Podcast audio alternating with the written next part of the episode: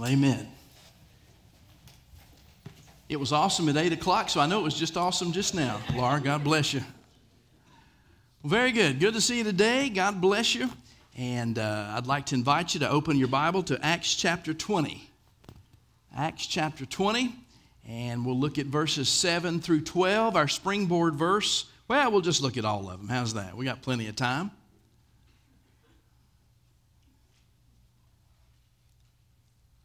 Preached this morning and tonight, next Sunday morning. Of course, next Sunday night, we have the uh, annual meeting at First Baptist Polk City. And if you need a ride, call the church office and we'll get a list. Once we get 15 people signed up to go, we'll be able to run the big bus. We got a 47 passenger bus. And so if you need a ride and we'll go, let us know. Call the church office and let us know, okay? Uh, but that's next Sunday night. And then my last message will be on uh, October the 30 that morning. Uh, this morning I'm preaching on be faithful in attendance. Tonight, be faithful in service. Next Sunday morning, be faithful in witnessing. And my last message, you cut me, I'll bleed stewardship. It's going to be be faithful in giving. So, at any rate, they didn't amen in the other service when I said that. I don't know what that means, but anyway, just got real quiet. Verse 7, Acts chapter 20. Verse 7 And on the first day of the week, what day is the first day of the week? Sunday. Well, that's today. When we, Luke wrote, were gathered together to break bread, Paul began talking to them. And the word there means reasoning, preaching, teaching, intending to depart the next day. And he prolonged his message until midnight. Long winded preacher. What do you know? And there were many lamps in the upper room where we were gathered together, and there was a certain young man named Eutychus sitting on the window sill, sinking into a deep sleep. And as Paul kept on talking, I'm glad I'm not the only one that put people to sleep while he was preaching. He was overcome by sleep and he fell down from the third floor and was picked up dead. That's kind of like waking up dead, right? So he says that. But Paul went down and fell upon him, and after embracing him, he said, Do not be troubled, for his life is in him. And when he had gone back up and had broken bread and eaten, he talked with them a long while until daybreak, and so departed. And they took away the boy alive and were greatly comforted. Be faithful in church attendance. Let's pray. Lord, thank you for all who are here today, and I pray that you'll strengthen our commitments we've already made to be faithful in church attendance for 2022 and 2023 and every Sunday for the rest of our lives. Help us to be faithful, even as Luke and Paul and Silas and Timothy and this mission team was. Let us be like they were. In Jesus' name, amen. You might be surprised to know that the retired football player Peyton Manning once owned 31 Papa John franchises. 31. When Manning sold his interest in Papa John's, sales continued to increase because Papa John's has good pizza and good management, proving the issue was not a person, but a great product. Basketball player Shaquille O'Neal once owned 155 Five Guys restaurants. 155. When Shaq sold his restaurants, the business continued to grow because they have good burgers, big, expensive burgers but boy, they're good if you can eat a half of one of them, right? The issue was not a person, but a good product. Finally, while alive, baseball legend Hank Aaron owned several Krispy Kreme donut franchises. Did you know that? Would the fact that Hank Aaron is gone keep you from stopping by the Krispy Kreme? If you saw the red hot fresh donut light on, I doubt it. I doubt it.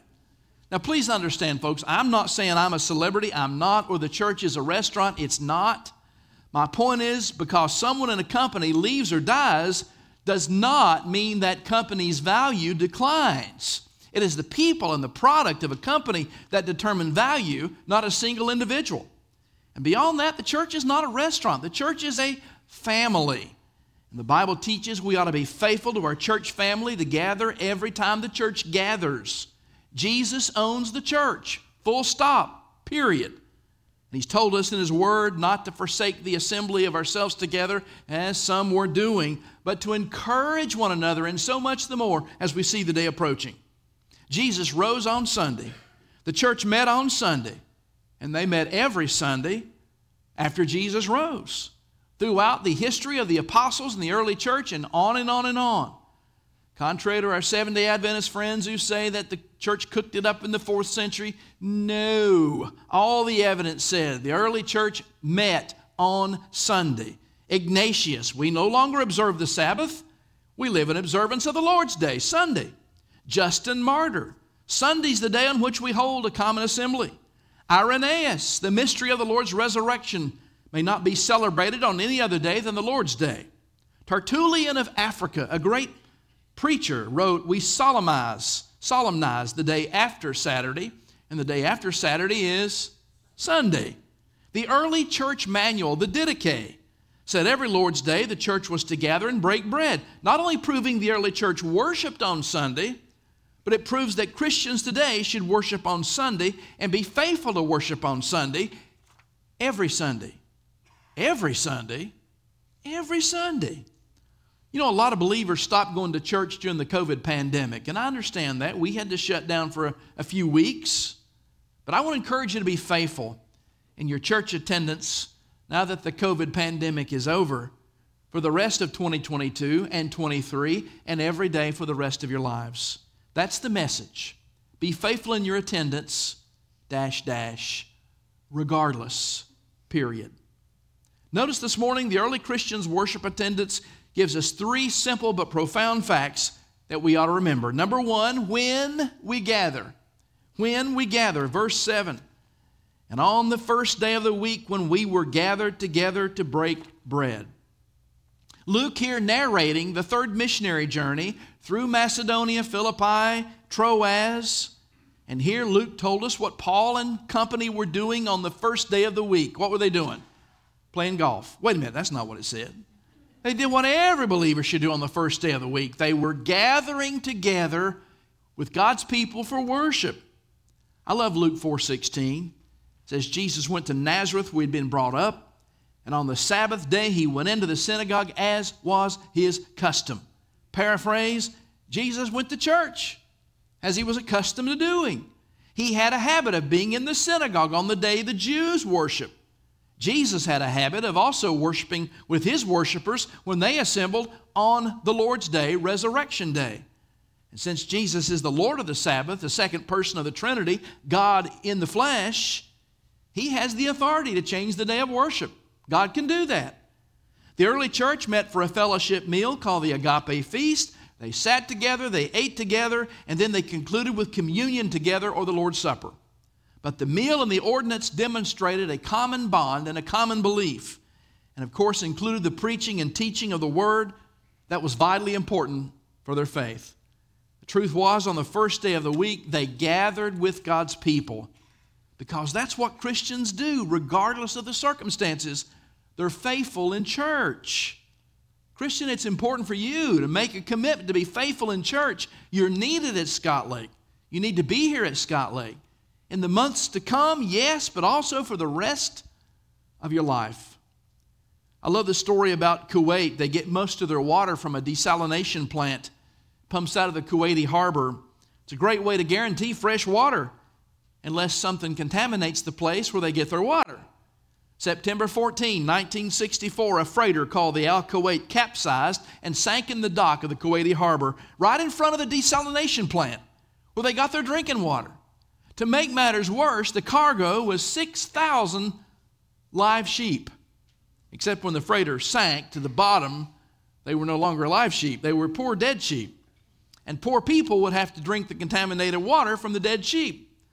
Well, the sheep were locked in a hold at the bottom, so they had a little bit of time to figure out how they're going to raise this, this great freighter to get the sheep out. How are you going to do that? If you use cables and cranes, it'll crack apart and the, and water would be poisoned by the, by the awful nastiness in the hold of the dead sheep. Danish engineer Karl Krøyer was called in to find a solution. He pondered all the options and he had an idea, an idea that he got from a Donald Duck cartoon, where Huey, Louie, and Dewey filled Donald's sunken ship with ping pong balls. They caused it to rise. That's what he did. He brought in equipment to manufacture on site 27 million ping pong balls. December 31st, 1964, They began pumping these tons and tons of ping pong balls in the, in the cargo hold and all throughout the hull of the ship 1 million, 5 million, 10, 15, 20, 26, 27. It started to rise and stayed on top of the water long enough for them to tow that thing away from the desalination plant, and the water supply was saved. And then years later, he did the same thing at another place in Greenland.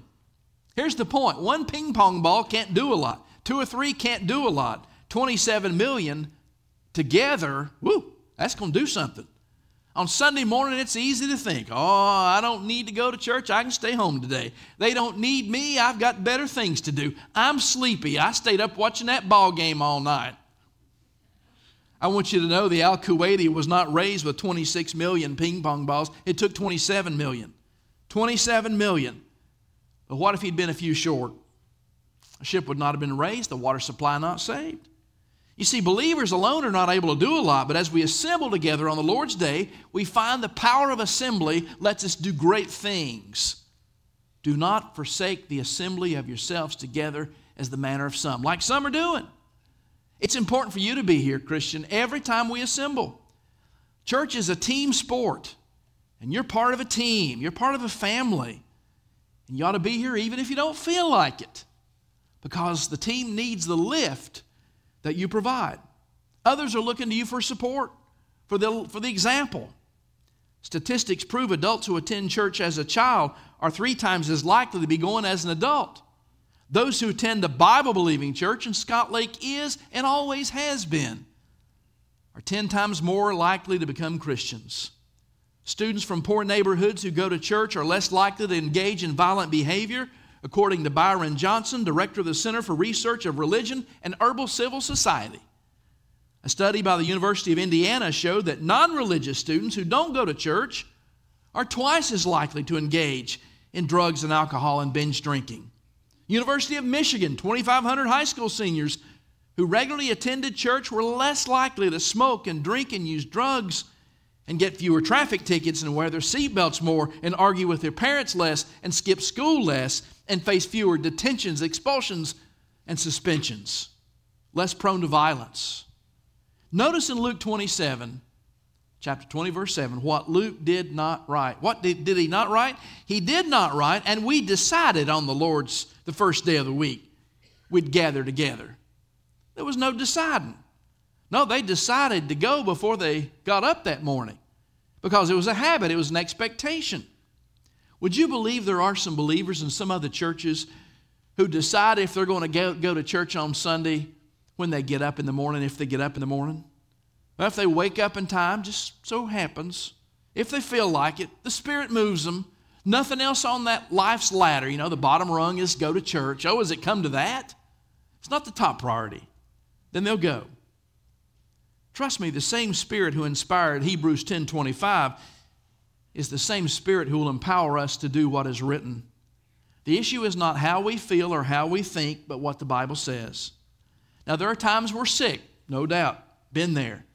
There are times things out of the ordinary happen that we have to travel. I understand.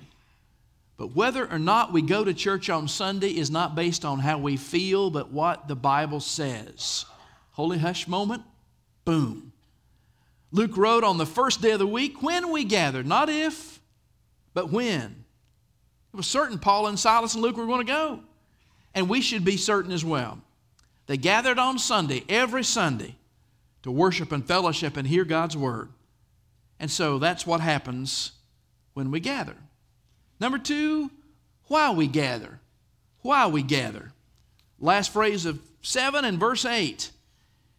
And it says, Paul began talking to them, intending to depart the next day and he prolonged his message until midnight. And there were many lamps in the upper room where we were gathered together. Now, there's a lot in that phrase, Paul was talking to them. It's an imperfect tense, past action that continues and continues and continues, durative, linear, ongoing. He just kept talking and talking and talking and talking and talking. But it also gives us our word preaching or reasoning. dialogue comes from this word. Paul was preaching and teaching truth about Jesus because they might not ever hear it again. Preached till midnight, preached till the roosters crowed. They stayed till midnight, they stayed till the roosters crowed, teaching about Jesus, throwing light on the Old Testament scriptures, talking about his mission trips and how the Gentiles were responding. And he talked and he preached and he talked and he preached.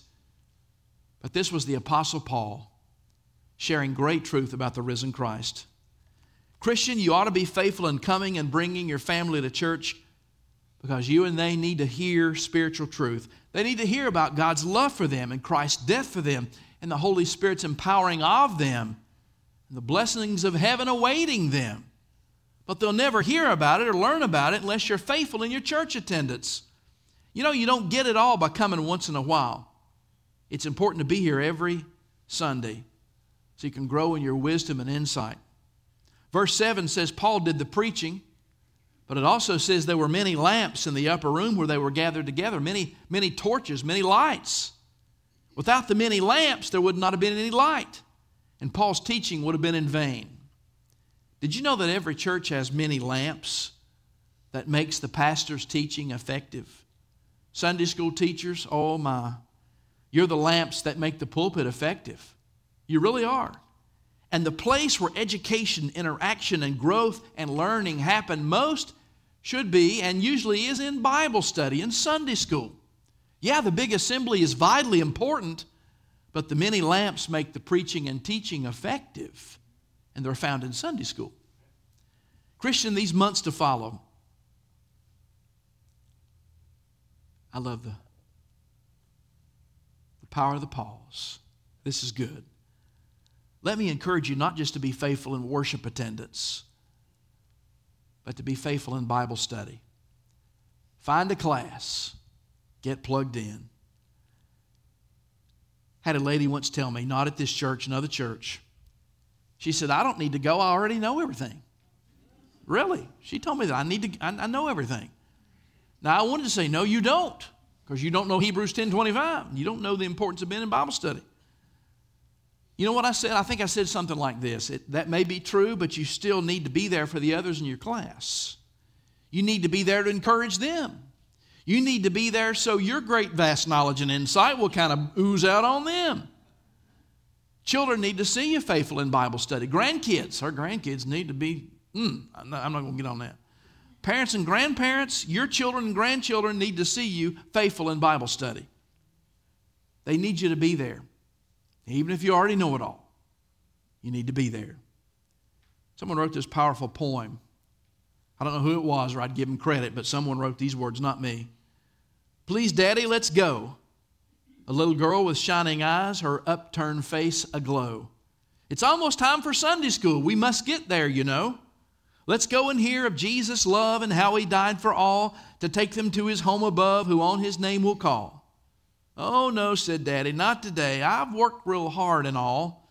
I need to take a break and rest. I might go to the mall. So run along. Don't bother me. We'll go another day. You just stay home and have some fun. What more can I say? Months and years have passed away. They go fast. That plea is heard no more. Let's go to Sunday school, she said. Those childish days are o'er. And now that daddy's growing old and life is almost through, he finds some time to go to church. But what does daughter do? She says, Oh, daddy, not today. I was out all night. I've got to get a little sleep. Besides, I look a fright. And daddy lifts a trembling hand and brushes away the tears. He sees a small girl's upturned face, upturned, uh, and hears her pleading voice distinctly through the years. He sees a small girl's upturned face, upturned with eyes aglow, saying, It's time for Sunday school. Please, Daddy, won't you go? Parents, grandparents, you only get one shot. Take them to church. We go for fellowship, encouragement, worship, service, to hear and learn God's truth.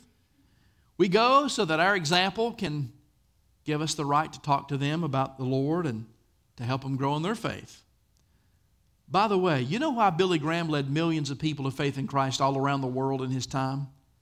It's because he was in church that night, November 1st, 1935.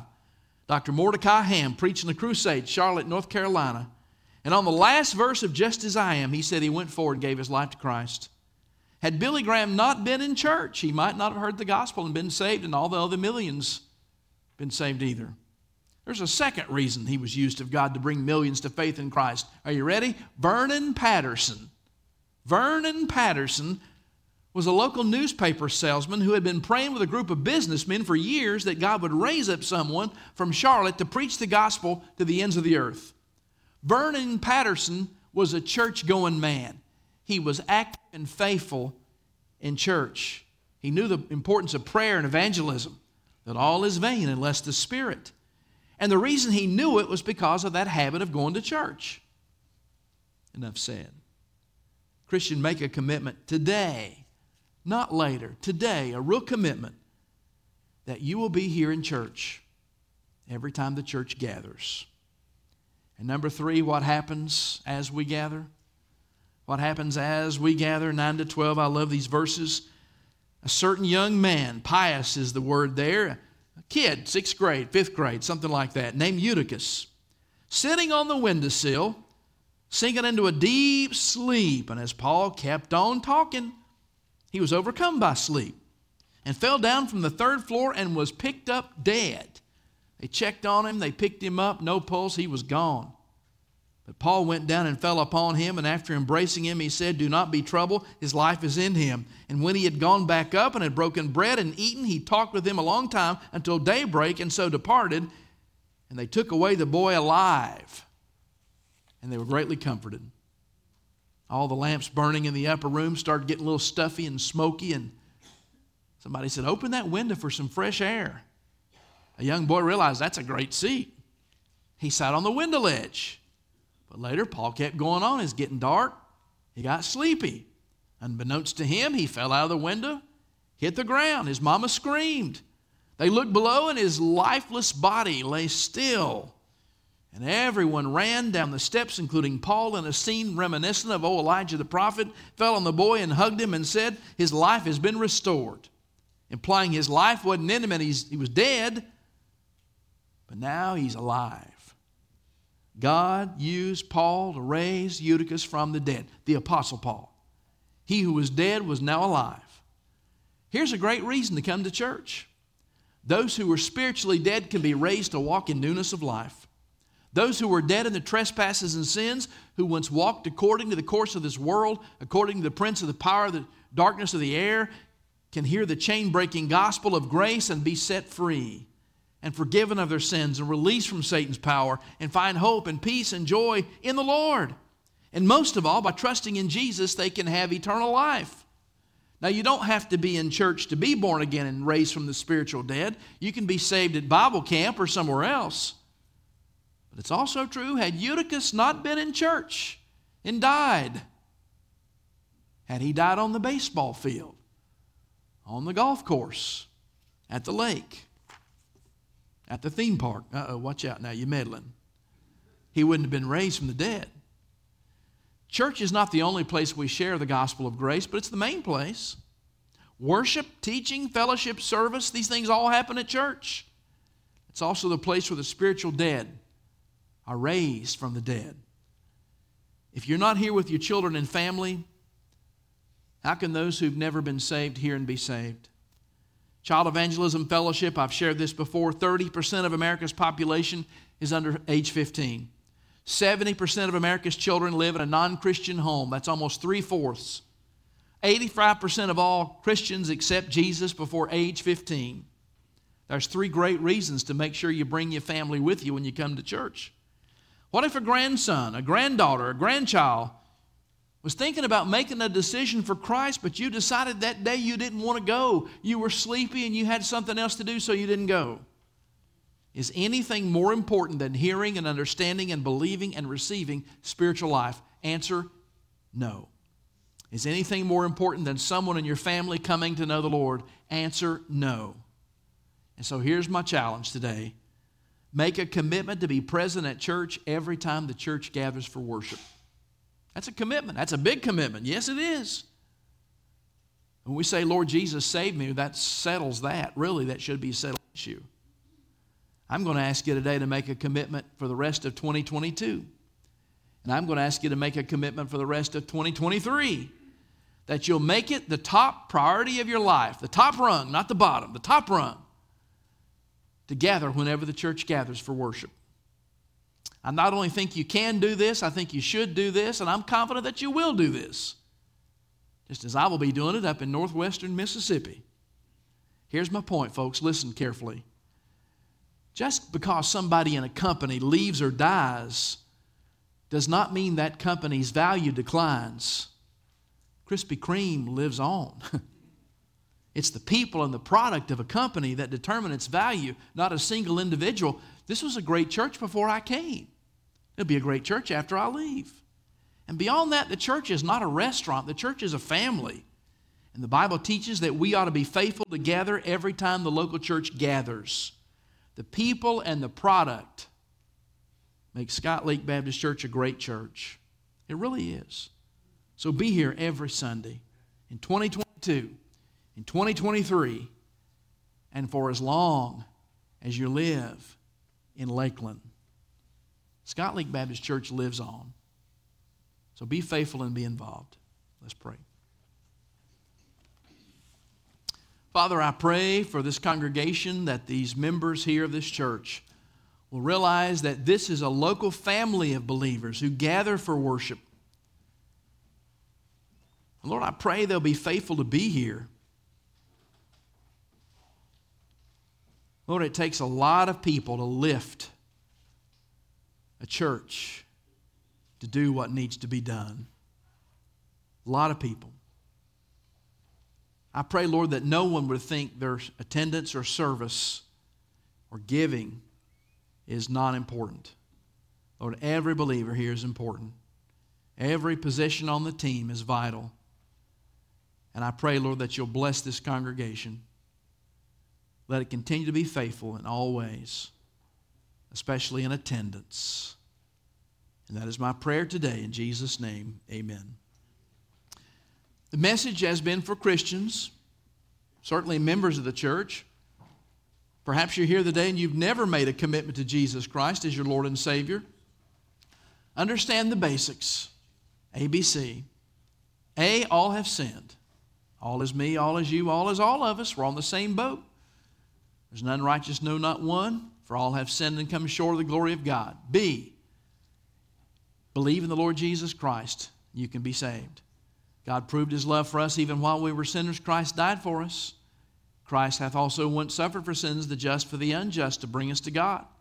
All of our sins can be removed, paid for, as far as the east is from the west, as we bow the knee to him and say, Lord Jesus, please save me. And see, call on him to save you. We're not saved because we go to a church or we live in America. We have Christians in the family. We have to personally call upon Jesus. Whosoever shall call upon the name of the Lord shall be saved. If you've never done that, you can do that this morning.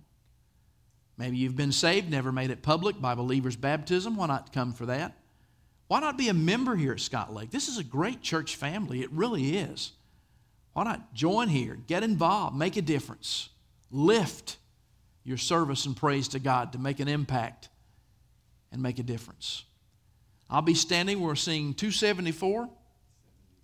270. 287. Take my life, lead me, Lord. That's close. That's close. Uh, take my life, lead me, Lord, make my life useful for thee. And by the way, this is not only a great invitational hymn to sing, this is a great prayer to pray as we're singing. That this is what you want for your life. And this is your commitment. Make my life useful for thee. If I can pray with you, I'll stand at the front. Do what God wants you to do. Trust in Jesus, baptism, church membership. Why not come today? Let's stand and sing. I'll wait for you. Let's stand.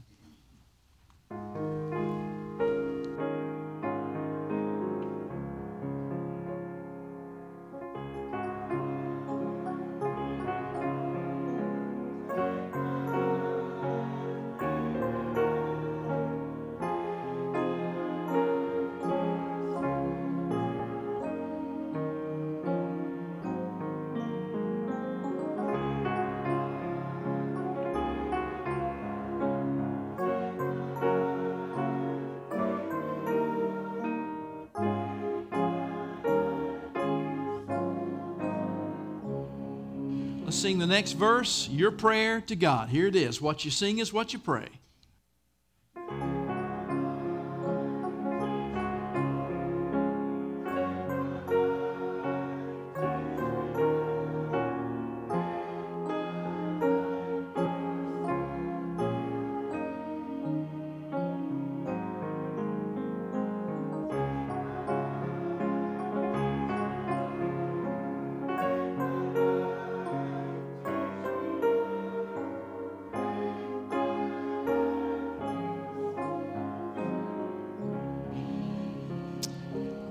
I'll hang around after the service. If you need to talk, feel free to do that if you have a question. Tonight, we have number two of the final four messages, and that is be faithful in service. Talking about service tonight from Acts chapter 20. So I hope to see you back at 6.30 uh, for that. All right. Now, I don't know of anything else. I brother. There's a church council at what time is it, brother? Right, where you meeting? I'm not. I'm not coming, but I know you guys are meeting. The fellowship, the old choir room.